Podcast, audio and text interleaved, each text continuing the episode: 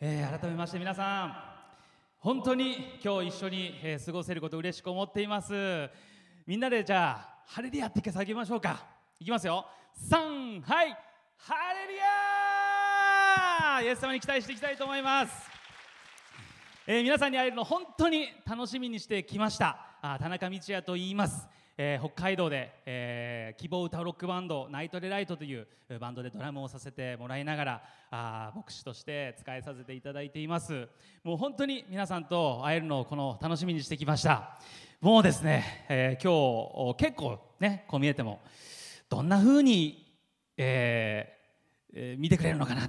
結構シャイなところもありまして。でもですねめちゃくちゃウェルカムしてくれてある人はもう初めて会ったのにいきなり僕に手品を見せてくれてね、えー僕をもてなしてくれて優しいと思いまして、えーある人はねいきなり筋肉見せつけてねえーもう筋力によってとか言ってる人がいますしね、えー本当になんてあったかい業界なんだろうと思いました。皆さんありがとうございます。もうちょっとテンション上がるんでちょっとなんかちょっと BGM お願いしてもいいですかね。えー流れますかね。あいいですね。ありがとうございます。さあ皆さんこれから始まっていきますキャンプ。もうね僕もう全力で僕の人生のすべて、えー皆さんにね恵みを分かち合いさせていただきたいと思いますのでぜひぜひ、えーこのキャンプ最高の時間にしていきたいと思います。じゃあねみんなで今回のおキャンプのテーマね、えーもう一回よ読んでみましょうか。いきますよ。3はいあなたの宝のあるところ。そこにあなたの心もあるのです。ね。僕たちのこの宝を今回探していきたいということでもう神様がですねもう今回のキャンプで皆さんに語りたいこと語りたい言葉ってあるんです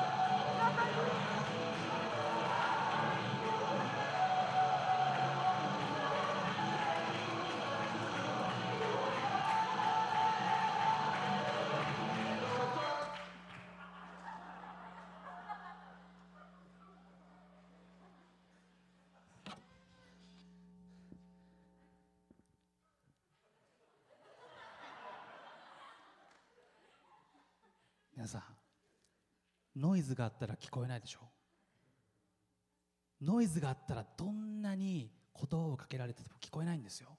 同じように僕たちは今回キャンプに出てきました。僕たちの日常っていうのは本当にたくさんのノイズ雑音いろんなことでこの頭の中の思考が取られていく。そういう中で僕たちはイエス様との時間を過ごすために今日全ての雑踏から切り分けられてそしてここに来たんじゃないですか。僕たちはこの3日間本当にイエス様との時間を過ごしていきたいと思う。そして人生の宝を発見していってほしいと思います。御言葉を読んでみたいと思うんですけれども聖書の中にこのキリストのうちに知恵と知識の宝が全て隠されています。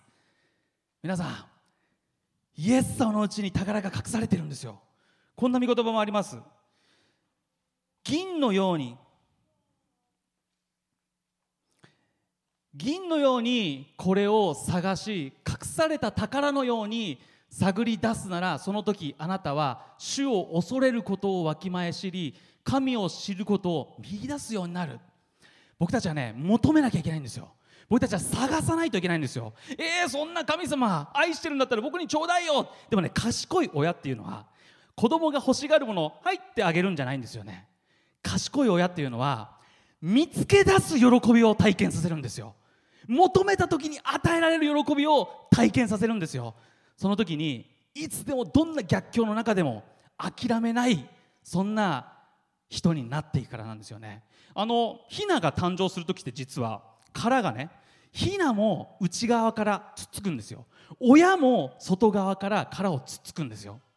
お互いが障害壁をつっつき合ってそして命が誕生する。今回のキャンプ今まで僕も私もイエス様を求めてきたけど分かんないよっていう方もいるかもしれない。もう疲れちゃったよっていう人もいるかもしれない。でも今日もう一度新しくイエス様を求めていきたいと思います。求めなさいそうすれば与えられる。探しなさいそうすれば見つかる。叩けそうすれば開かれる。皆さんもう一回やっていきませんか？もう一回イエス様に向かって足を出していきませんか？手を伸ばしていきたいと思います。今イエス様に向かって手を伸ばす。そんな信仰の込めてみんな手を伸ばしてそして一言お祈りして御言を分かち合っていきたいと思います。イエス様私はもう一回あなたを求めてみますと。このキャンプイエス様私たちはさまざまな状況から環境から思いから迷いから混沌の中からノイズの中から出てきました。それはただ単にこのキャンプというプログラムに参加するためじゃない。あなたのそよ風のような声も雷のような声も私は聞かなければならない。もうあなたの声なしに言葉なしには一歩も進めないところまで来ています主よ。私はあなたを求めます。もう一度あなたを下へ求めます。どうかこのキャンプを通して私の人生を作り変えてください。私が今聞かなければならない言葉がある。今私が握らなければならないものがある。今私が手放さなければならないものがある。主よあなたに期待します。聖霊様あなたが解き明かしてください。イエス様の名前によってお祈りします。アメン。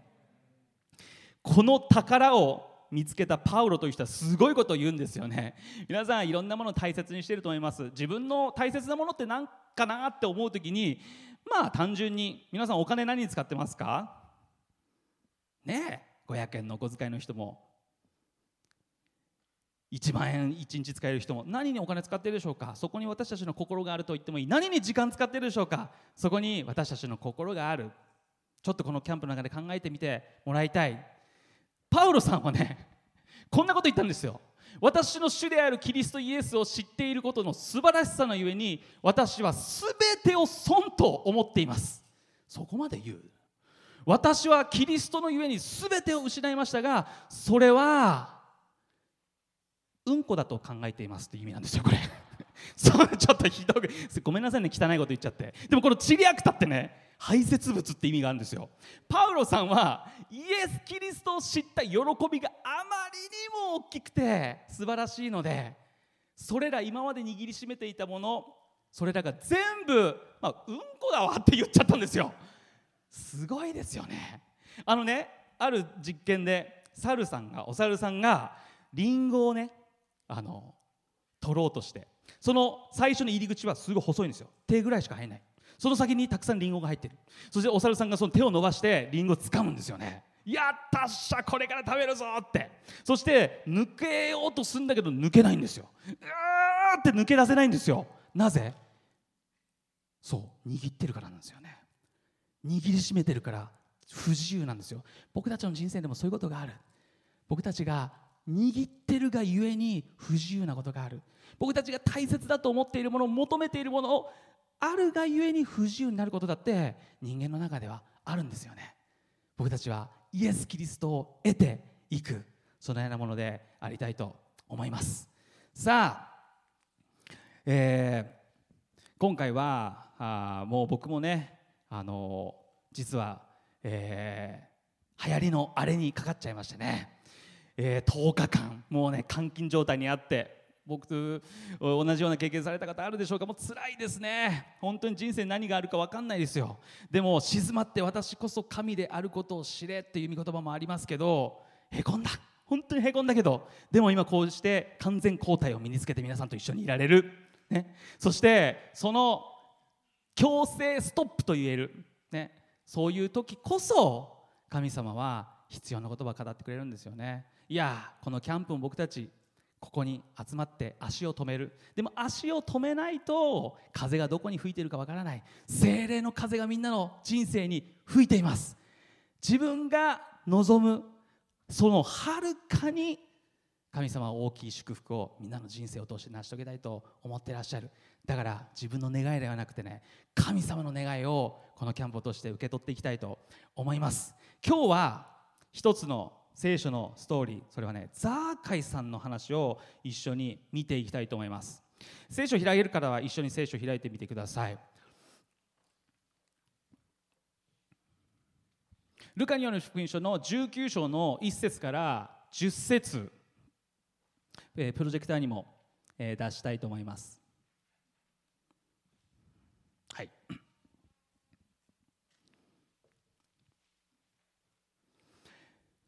このザーカイさんのお話ねみんなもよく知ってるかもしれません。イエス・キリストと出会った男の話なんですよね。ちょっと読んでみたいと思います。それからイエスはエリコに入り町の中を通っておられた。するとそこにザーカイという名の人がいた。彼は酒税人の頭で金持ちであった。彼はイエスがどんな方かを見ようとしたが背が低かったので群衆のために見ることができなかった。それで先の方に走っていきイエスを見ようとして一軸グアの木に登った。イエスがそこを通り過ぎようとしておられたからである。イエスはその場所に来ると上を見上げて彼に言われたザーカイ急いで降りてきなさい。私は今日あなたの家に泊まることにしているから。ザーカイは急いで降りてきて喜んでイエスを迎えた。人々は皆これを見てあの人は罪人のところへ行って客となったと文句を言った。しかしザーカイは立ち上がり主に言った。主をご覧ください。私は財産の半分を貧しい人たちに施します。誰かから騙し取ったものがあれば4倍にして返します。イエスは彼に言われた。今日救いがこの家に来ました。この人もアブラハムの子なのですから。人の子は失われたものを探して救うために来たのです。アメン。ここを見て僕たちは気づくわけですよ。人の子は失われたものを探して救うために来た。実は探してそして見つけてくれたのはイエス様の方だったんですよね。僕たちはこのキャンプいろんなものを迷う中で何かつかまなきゃ。何か変わらなきゃ。そういうハングリーな気持ちで上乾いてここに来た。でもここにあるのはね探し当てたのはイエス様の方だってことなんですよ。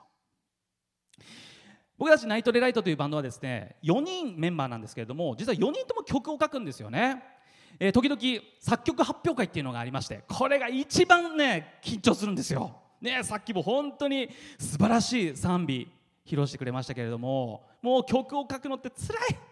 ね。歌詞とかもう本当何言ってるか分かんない。ね。そういう中でもうもうもう熊作ってねその日の朝一番緊張するんですけど活動の中で。メンバーの前でね歌うわけですよ一人ずつ。ボーカルの平野翔一君っていう男はですね結構ですねまあ基本的に自信なさげなんですよね。うんいやだったな。でもその日はその朝は平野君がねいや俺的に結構いいのができたと。おこんな平野なかなか見れないな。自信満々にですね彼がねええ声ですからねボーカルだからギターを弾けて。ちょっとねまだ歌詞が完全じゃないからちょっとメロディーだけになるんだけどどれどれ弾かせてくれ。で平野君が歌い始めました。目をつぶりながら心込めてじゃんじゃん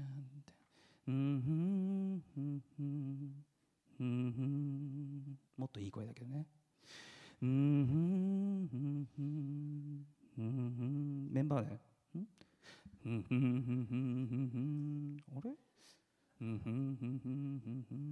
でもめちゃくちゃ気持ちよさそうに歌ってるん。ですよそれでサビになったらねやっぱり案の定「うん。ふん。うん。で平野それもう世界的にヒットしてるよってなんなら一緒にこの後俺らも歌おうかってね。彼無意識のうちにねクリス・トムリンの「ハウ・グレート・イザー・ガッタ」パクってたんですよ。でもね彼はね言ってるのよ。俺はパクってないと。いや本当に降ってきたんだと。だからちょっと神様が与えるタイミングがクリス・トムリンの方がちょっと早かっただけなんだと。いまだに言い張ってますけどね。まあ本当に分かりますよ、まあ、出どころ一緒だからね。そうなのかもしれませんけど。クリス・トムリンちょっと早かったらね、えー、平野君も今世界的な人になってましたけどね。なんて愛おしい男なんでしょうね。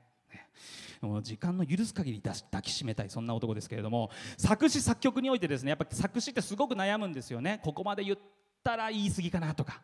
これまで言わないと伝わらないかなとか。この間衝撃的な歌詞に出会ったんですよ。これでいいのって。これでヒットするのってね。犬のおまわりさん紹介したいと思います。迷子の迷子の子猫ちゃん。あなたのお家はどこですか？お家を聞いてもわからない。ね、名前を聞いてもわからない。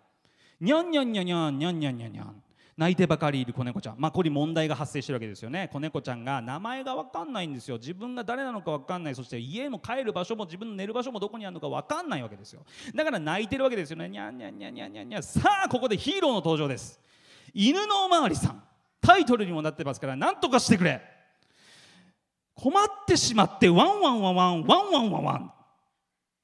え何これ？これでいいのって。何の解決にもなっても2番もね一応あの続くんですよね。今度カラスに聞いたりスズメに聞いたり。ニャンニャンニャンニャン泣いてる犬の？おまわりさんもう2回目は何とかしてくれと。困ってしまってワンワンワンワンワンワンワン。こんなんでいいのと。ね？思うわけですよ。この曲の唯一解決策があるとしたら何だと思いますか？猫ちゃん。名前わかんない家わかんない住所わかんない。帰り方わかんない居場所がない。解決策一つだけ親が迎えに来ることなんですよ。親が迎えに来ればこの子が誰なのか親は分かっている。親が迎えに来ればこの子の寝る場所温かいご飯を食べられる場所温かい布団で寝られる場所あなたの居場所はここにあるよって手を取って導くことができる。皆さん僕たちはね同じように自分の存在が何なのか分かんなくなる瞬間ってないでしょうか？こうやって頑張って生きてるけど今日まで命つないできてるけど自分って何なのかなって。さっきの歌の冒頭ではね何のために生きてるのか分かんなくなる瞬間自分の名前はあるけれども自分の存在の重みが分からない。僕は本当にこの時代多くの人が信じている嘘があるなと思います。それは自分はいてもいなくても変わらないって。思うこと。でもそれは嘘ですよ。いや自分はいない方がむしろいいじゃないかって。迷惑しかかけてないじゃないかって思う瞬間って生きてたらないでしょうか。自分こんなに大勢でいるけど家の中で家族で一緒にいるかもしれない。それでも孤立することってあるんですよ。誰も私のこと理解してくれてないじゃん誰も見ててくれないじゃんって思う瞬間集団の中にいたって学校の中にいたって人は孤独。いや孤独はいいんですよ。孤独な時間は必要です。でも孤立は良くないんですよ。つながりがなくなってその先に命を自ら失う人がこの僕たちの時代にどれほど多いことか。僕たちも家という建物はあってもホーム居場所のないそんな瞬間気持ちになることがあるわけですね。さあ今日はザーカイの話です。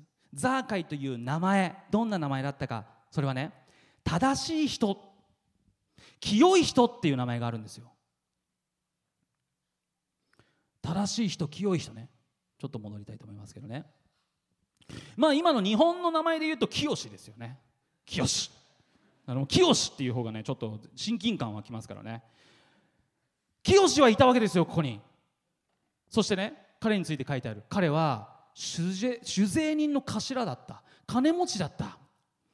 彼はですね当時ローマがイスラエルを支配していてそして税金の取り立てをする仕事だったわけなんですよね。でも彼はね当時は大体家業を継ぐのが風習だったわけですよ。お父さんお母さんがやってる仕事を自分もやる。でも彼はやらなかった。いやいいですよそれは別にね。うん。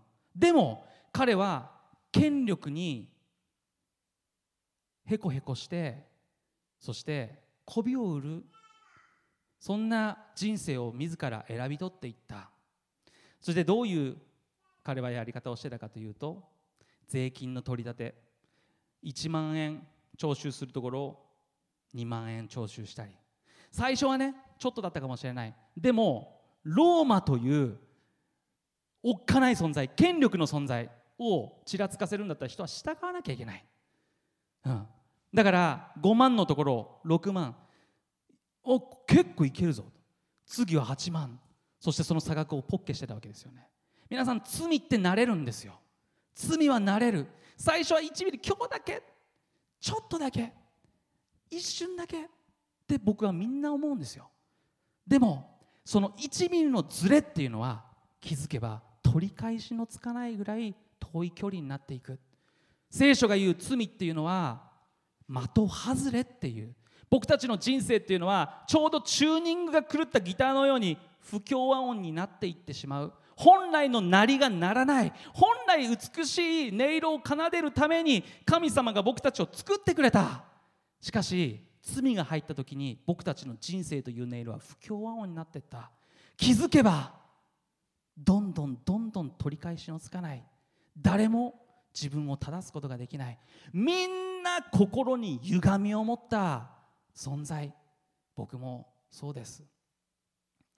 昔ね僕の実家僕の父はですね、えー、ある、まあ、更生中の男性をね、えー、家に引き取ったんですよね。一緒に生活をしたそうなんですよ。彼はですね3週間経った時にいろいろね食事作ったり寝かしたりお世話をするわけですよね。でも逃げ出したんですよ。いなくなった。そして何をしたかというと僕の父は牧師だったんですけれども田中先生に頼まれたと言っていろんな教会に行って自転車を借りたり田中先生に頼まれたんですと言って買ったばかりの辞書を借りたりしまいには田中先生に頼まれたんですと言ってお金を借りた。そしておおなんか変な話な。でも田中先生の頑張ってる方だし間違いないだろう。その時代もあったかもしれない。しかし彼はそれを全部盗んで逃げていった。人々はみんな言いました。絶対に許しちゃダメだよって。あれはプロの詐欺師だから訴えろって周りはみんな言ったんですよね。名前を盾にそして騙し取る。父はねそういう中で苦しみながらもああ自分も神様に対して盗んできたじゃないか。そんな思い神様自分を許してたじゃないか。そんな思いに、ね、なってそして彼を許し結局彼はねその後改心するんですけれどもこのザーカイもね権力を持ってそして騙し取るそんな存在だったから当然金持ちには上り詰めたが嫌われ者だったんですよ。そして彼の名前をみんな呼ばなくなった。ザーカイなんか清なんかじゃないもんあいつは。みんな何て言ってたか。釣り人って言ったんですよ。家族もきっとつらかったと思いますよ。彼はね一緒に食事したくないランキングナンバーワンのやつだったんですよ。みんなの周りにもいますか？あいつと食事だけは飯食うのだけは絶対嫌だ。一緒の席に班になるのが絶対嫌だ。このザーカイはそういう人だったんですよね。名前とは正反対の人生を送っていた。彼に対して聖書はこのように書いてあるんですよね。彼はイエスがどんな方を見ようとした。彼は金持ちになり詰めたのに自分が求めているものを得ていったにもかかわらずイエス・キリストがこの町に来たという時に彼は見たかったんですよ。近づきたかったんですよ。なぜ？どこかで彼も満たされない思いがあった。皆さん僕たちの心の中にも神様じゃなければ満たすことができない空洞というものがある。このザーカイもイエス・キリストを見に行ったんですよね。その時面白いこと書いてありますよね。背が低かったってね。聖書が背について書いてあるのってあんまないんですよね。ゴリアテが2メーター以上だったとかサウルがね背高かったとかいろいろあるわけですけれども。やっぱり意味があるわけですよ。背が低かった。僕もねああ背が高かったら違う人生だったなって思う。外見の悩みってあります。コンプレックスだった。僕がねアメリカに留学することになったんですけどアメリカ行ったら日本の中でも小さい方なのにアメリカに行ったらみんな強靭に見えると。その中で僕が尊敬する先生がですね本当に謙遜な方で目を合わせて会話してくれる人だったんですよね。だからね日本人の学生と話す時にその先生はね背高いんだけどこうやって話してくれるんですよ。ね、僕と話す時その先生大変だからもうこんな感じになっちゃってね。いやもう申し訳ないなみたいなね。でもね聖書は別に無意味に背が低かったって書いてないんですよ。皆さん僕たちは自分のコンプレックスというのがある。やっぱり外見のことを言われると傷つくわけですよね。そして僕たちの心は卑屈になっていく。そして時にそのコンプレックスがゆえに神様に近づけなくなっていくことだってあるんですよ。外見のコンプレックスがお金を持つことで得られる大きさだったり強さだったり仕事を頑張るという動力になってなっていったりする。強いものに巻かれる生き方をすることで他人の人からは舐められないようにもしかしたら財界はしていたのかもしれない。でもねやっぱり群衆のために見ることができなかった。皆さん僕たちがイエス様の方に近づこうとするときにやっぱり弊害になるのは人間関係なんですよね、うん、でも僕たちはその人の先に確かに生きておられるイエス・キリストを見ていく必要がある。読み進めていきたいと思います。それで先の方に走っていきイエスを見ようとしてイチジクグアの木に登った。ザーカイは自分はこのお方に出会わなければならない。彼はねこそこそしてイエス・キリストを見に行ったわけですよ。本当にこそこそせずに見ようと思ったら金に物を言わせることもできた。人を使わしてイエスを招くことだってできたかもしれない。イエス様が歩くその道にお前先に行ってビニールシートを敷いてそして運動会みたいに関取してこいって言う人だっていたかもしれない。でも彼はねイエスを求めてるということを隠したかった。バレたくなかった。だからこそこそしてそして一軸グアの木に登ったと書いてある。そして彼はそこに待ってるわけですよね。皆さんこの距離感って絶妙だと思うんですよ。イエス・キリストを見ることはできる。でも相手からはバレない距離感。自分は声かける勇気はない。でもイエス・キリストが喋っている言葉は何とか聞こえる。僕たちも今このようにして集まっているかもしれません。聖書のメッセージを聞くために私たちはここにいるかもしれない。でもこの絶妙な距離感自分からは求めない。自分からは一歩進まない。自分からイエス様に声をかけることはどこか萎縮してしまう。その時にイエス様がこの木の下に足を止めるわけですよね。イエス様はそこで上を見上げて彼に言われた。僕たちは自分のプライドという高さだったり自分の大切にしているもの握りしめているものそんな心高く言ってみたら神様よりも神様は自分を変えることなんかできないというそんな思いで僕たちは高く木の上に登ってしまうものなんですよね。でもイエス様はその時にその下から声をかけてくださった。イエス様は下から声をかけてくださるお方。そしてその時に町中の人たちが呼ばなかった名前で呼んだ。それはザーカイって名前を呼んでくれたんですよね。イエス様はここにおられる一人一人の名前を呼んでこに導いたお方です。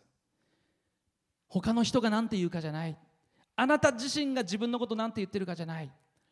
あなたに与えられた神の選び神の計画その名にふさわしい。私がその名のにふさわしく導く。私たち一人一人の名前を呼んでくださっているんですね。さあここでザーカーびっくりするわけですよ。自分の名前がいきなり呼ばれたからね。そしてイエス様は言うんですよね。急いで降りてきなさい。私は今日あなたの家に泊まることにしているから。どんな呼びかけって思うんですけれども。でもねこの泊まることにしているからっていうのは実は私はブドウの木あなた方は枝である。人が私につながっており私もその人につながっていればその人は豊かに実を結ぶこのつながるっていう言葉と同じ言語メノーっていう言葉なんですよ。それはね滞在するつながるとどまる。まさに家に宿泊する。そういう意味があるんですよね。えこのキャンプで私たち何するでしょうか？この建物の中でただ一緒に寝てただ一緒にご飯を食べるだけでしょうか？そんなことないですよね。一緒にお泊まり会する一緒に泊まるっていうのはそこにはたくさん会話があるわけですよ。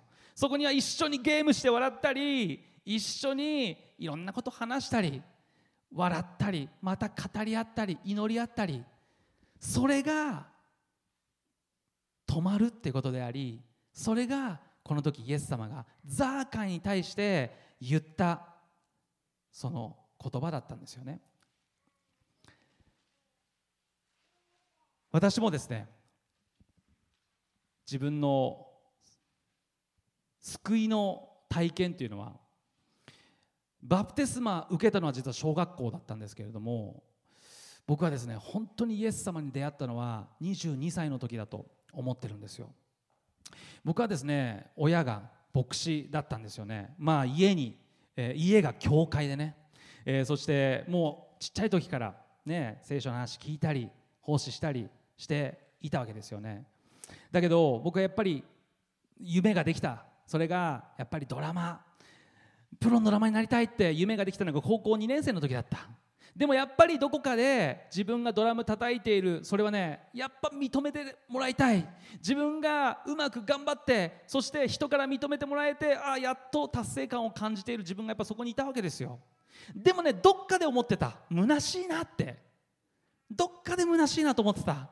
たかが生きて80年ぐらいの人生。こんなちっちゃい人生がちょっと認められるためにドラムを叩くなんてこんなんだったら自分の命を懸ける意味なんかないんじゃないかな。そう思った。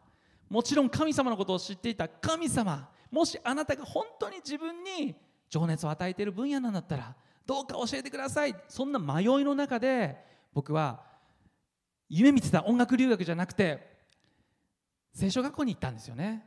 そこにはアメリカのダラスっていうところだったんですけども1500人ぐらいもう世界中からクリスチャンたちが集まっていてそしてもう朝から一緒に祈るしそして授業の中では素晴らしいゲストスピーカーのメッセージがあるし聖書開くしみんな前のめりで授業を聞いている。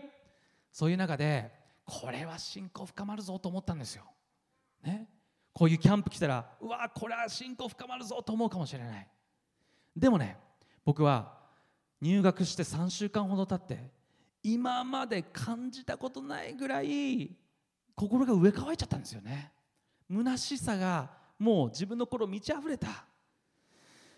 どうしてこんな気持ちになるんだろうと。その時に僕の人生を変える御言葉に出会いました。それは私に向かって主よ主よというものが皆天の御国に入るのではなく天に言われる私の父の御心を行う者が入るのです。その日に大勢の者が私に言うでしょう。主よ主よ私たちはあなたの名によって予言をしあなたの名によって悪霊を追い出しあなたの名によって奇跡をたくさん行ったではありませんか。しかしその時私は彼らにこう宣告します。私はあなた方を全然知らないって。いや知らないなんてことはあるはずがない。でもね僕その時気づかされたんですよ。ああ僕はイエス様のことを知っていたけど関係を結んでいなかったっていうこと。僕は当時ねパフィーのアミちゃんっていうのがすごい好きでね。皆さんも好きな芸能人とかアーティストとかねいるかもしれない。もうアミちゃんのこと雑誌で読めばネットで調べれば何でもわかる。でも僕がアミちゃんと一緒に出会っても一緒にご飯食べたこともなければ一緒に遊んだこともなければそこに関係なんかないわけですよね。情報はある。知識はある。でも関係は結ばれていない。神様はね同じようなことが私とあなたとの間で起こってるじゃないか。私があなたと結びたい関係それは頭のつながりじゃない。あなたと生きた愛の関係を結びたいんだ。その時僕は気づかされた。ああキリスト教って宗教なんかじゃないんだって。この今も生きておられるイエス様との愛の関係なんだってこと。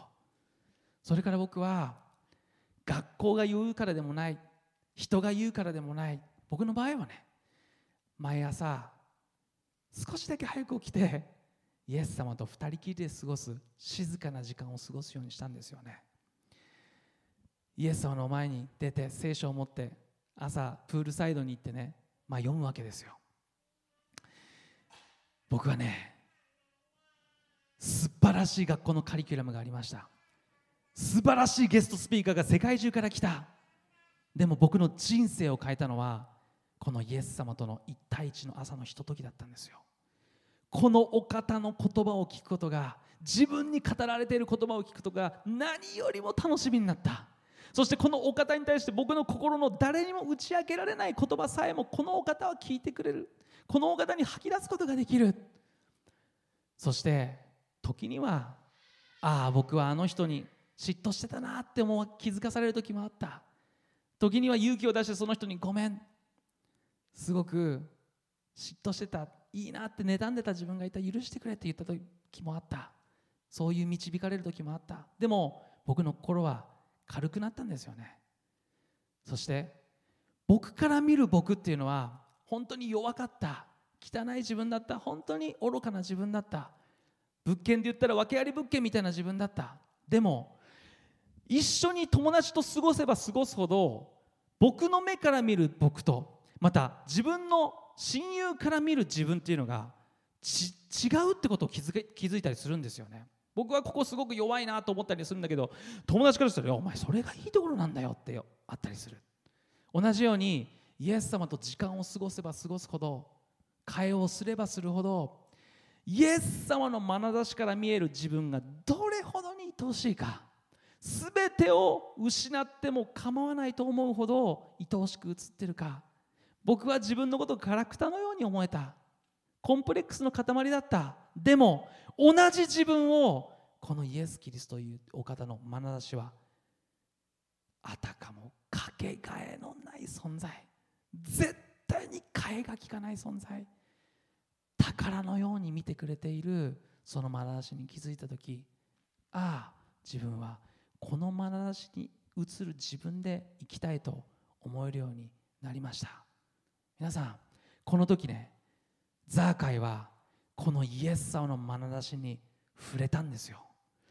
このお方は自分の家でお前がそんな汚い手で作った食べ物なんか食べたくないそんなことを一切感じさせずザーカイのもてなしを喜んでザーカイが出してくれるご飯を喜んで食べて一緒に食卓を囲んでザーカイという存在がどんなふうに映っているかザーカイは体全身で感じたんですよね。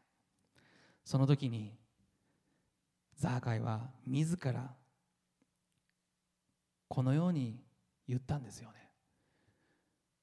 私は財産の半分を貧しい人たちに施します。ここで面白いなと思うのはねその時に人々はその姿をこう言ったんですよ。あの人は罪人ところに行って客となったと文句を言った。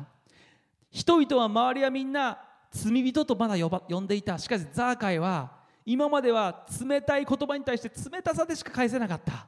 憎しみに対して怒りでしかさらに厳しくして困らせてやろう苦しめてやろうという仕返ししかできなかったこのザーカイが今度は文句を人に対してでなくイエス様に立ち上がってものを言った。何ていう言葉だったか。愛を語ったんですよ。皆さんイエス様との交わりはイエス様との会話はイエス様との時間は私たちの人生を変えていく。価値観を変えていく。僕はねユースヒロっていうユースがいたんですけど彼とねたくさん時間を過ごして彼のためだったらもう時間を惜しまなかった。イエス様を知ってほしかった。一緒に会う時は YouTube 見て笑ったり一緒にご飯食べさせてあげたりお泊まり会をしたり。でもある時ねいきなり道谷さんもう行きません。こんなに愛したのにこんなにしたのにいきなり拒絶が返ってきてもうそれから連絡を取れることなかった。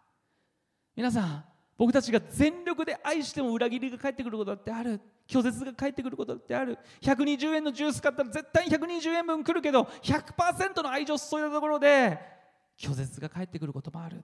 僕はね何やってたんだろうってへこんだんですよね。苦しかった。でもある人が僕にこう言ったんですよね。その子はそういう子は一番あなたに天に宝を積ませてくれた子なんですよって。ああそうか。僕は今その子に感謝してるんですよ。僕がむしろ一番イエス様に対して拒絶を返していたにもかかわらずずっと待っててくれたじゃないか。僕はもう一度その子に会えたらありがとうって言いたい。なぜイエス様の愛を教えてくれたからです。ザーカイは自ら4倍にして返すって言った。当時の文化では2倍が普通だった。でも自ら言ったんです。イエス様は言いました。今日救いがこの家に来ました。ザーカイが施しをすると言ったから救われたんじゃないんです。イエス様の救いが彼の生き方を変えた。皆さん今日2つだけ覚えたいと思う。それはあなたが降りなければならない木は何ですか？あなたがしがみついている。あなたが神よりも高く見積もっている問題は何ですか？あなたが降りるべき木。今日急いで降りてきなさいとイエス様はおっしゃる。今日あなたの家に泊まることにしているから。今日僕たちは自分の人生という家にイエス様をお迎えしたいと思います。ピアノお願いしてもいいでしょうか？そしてもう一つ。ザーカイはねイエス様を迎えた時に嬉しかったんですよね。嬉しかった。このイエス様を僕たちの人生に迎え入れていきたいと思います。皆さん今主の前に出ていきましょう。私たちが今登っている木は何でしょうか？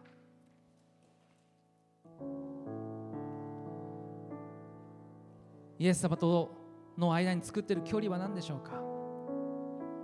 もしかしたらまだこの中にイエス様を信じますと告白してはいない子もいるかもしれません。しかし今日一人一人に主は語っておられます。あなたのふるさとは天にある。この地上で宝を積む必要なんかない。そこでは錆もつくしそこで盗人が来る。しかしこのザーカイはイエス様とその眼差しに触れた時に彼の心は天に向けられていった。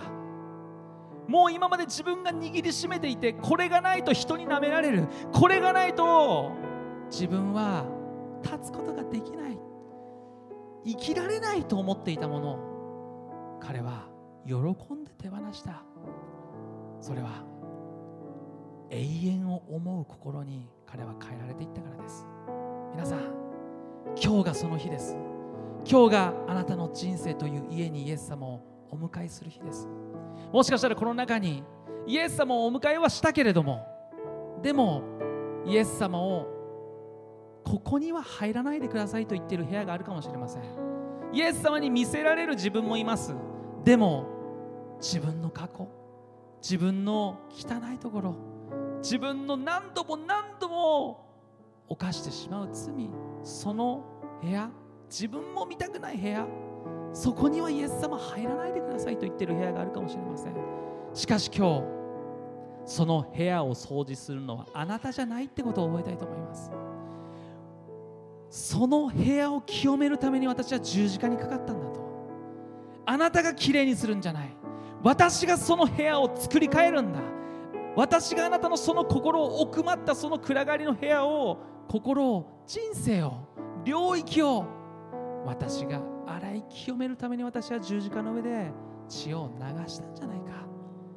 私たちはその領域にただイエス様をお迎えしたいと思います。今皆さん立ち上がりましょう。自分のしてきたことではない。今十字架でイエス様が私のためにしてくれたことを思い巡らしていきましょう。そしてイエス様を私のうちにお迎えしたいと思います。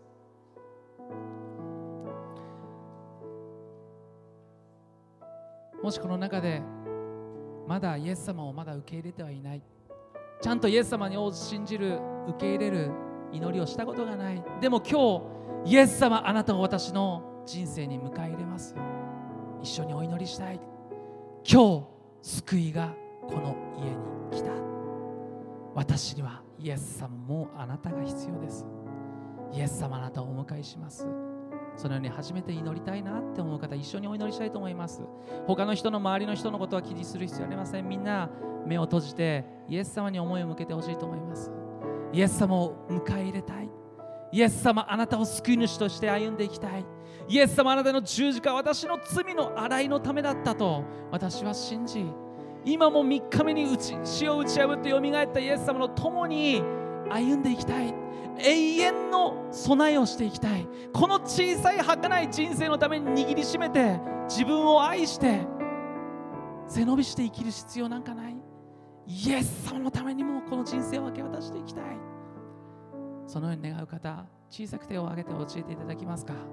あなたと一緒にお祈りしたいと思います。イエス様を受け入れる。今日イエス様を受け入れたい。そのように願う方小さく手を教えていただけますか？手を挙げて教えていただけますか？あなたのために一緒にお祈りしたいと思います。アメン。アメン。今日がその時です。イエス様に対して小さくしよう私はあなたを迎え入れます。そう一緒にお祈りしたい方手を挙げて教えていただけますか？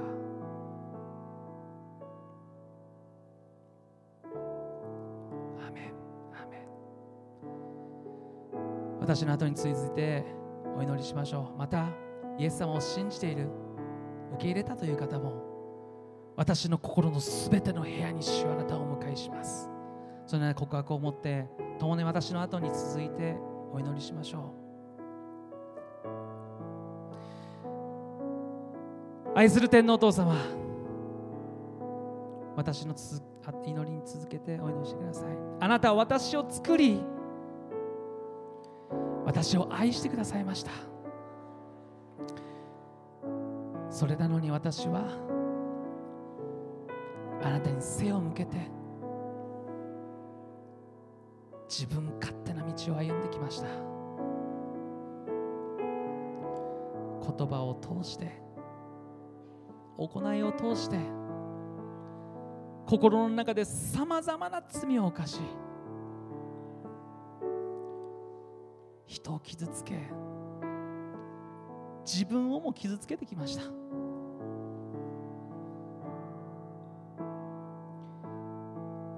自分ではどうすることもできない罪のために